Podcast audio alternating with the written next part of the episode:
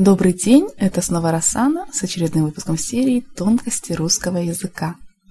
Сегодня я хочу рассказать об использовании слов русский, российский, латышский, латвийский, немецкий, германский и голландский, нидерландский. В русском языке есть несколько несовпадающих пар страна-нация. Это Россия – русские, Латвия – латыши, Германия – немцы и Нидерланды – голландцы. Соответственно, есть слова российский, русский, латвийский, латышский, германский, немецкий, нидерландский и голландский. Итак, когда же что использовать? В парах российский-русский и латвийский-латышский все предельно просто. Если то, о чем вы говорите, относится к государству, то используются слова российский и латвийский. Если к нации, то русский и латышский. Например, российское правительство – правительства России, латвийский президент, президент Латвии, российский спортсмен, спортсмен, представляющий Россию, латвийский ученый, ученый из Латвии, российский корабль, латвийский самолет и русский язык, латышский язык, русский народный танец, латышская песня.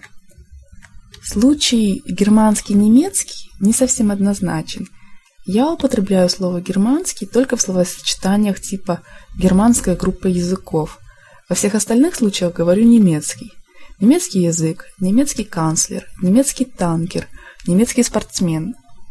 Но в новостях пишут, сомалийские пираты захватили германский танкер.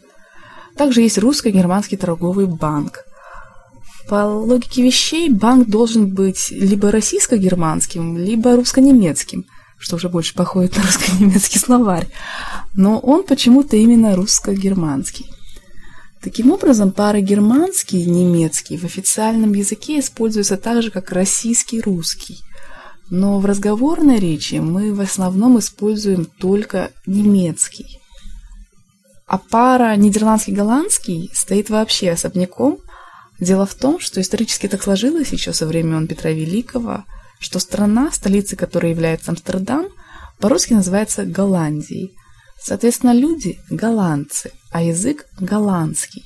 Сейчас страна называется Нидерландами, и в энциклопедиях пишут, что официальным языком Нидерландов является нидерландский язык, и населяют эту страну нидерландцы.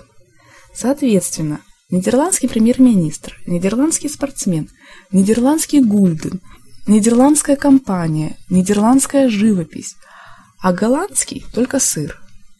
Но не я сама, не все опрошенные мной люди никогда не говорят слово «нидерландский». Более того, зная, что страна Нидерланды, мы запросто можем сказать, прошлым летом я была в Голландии.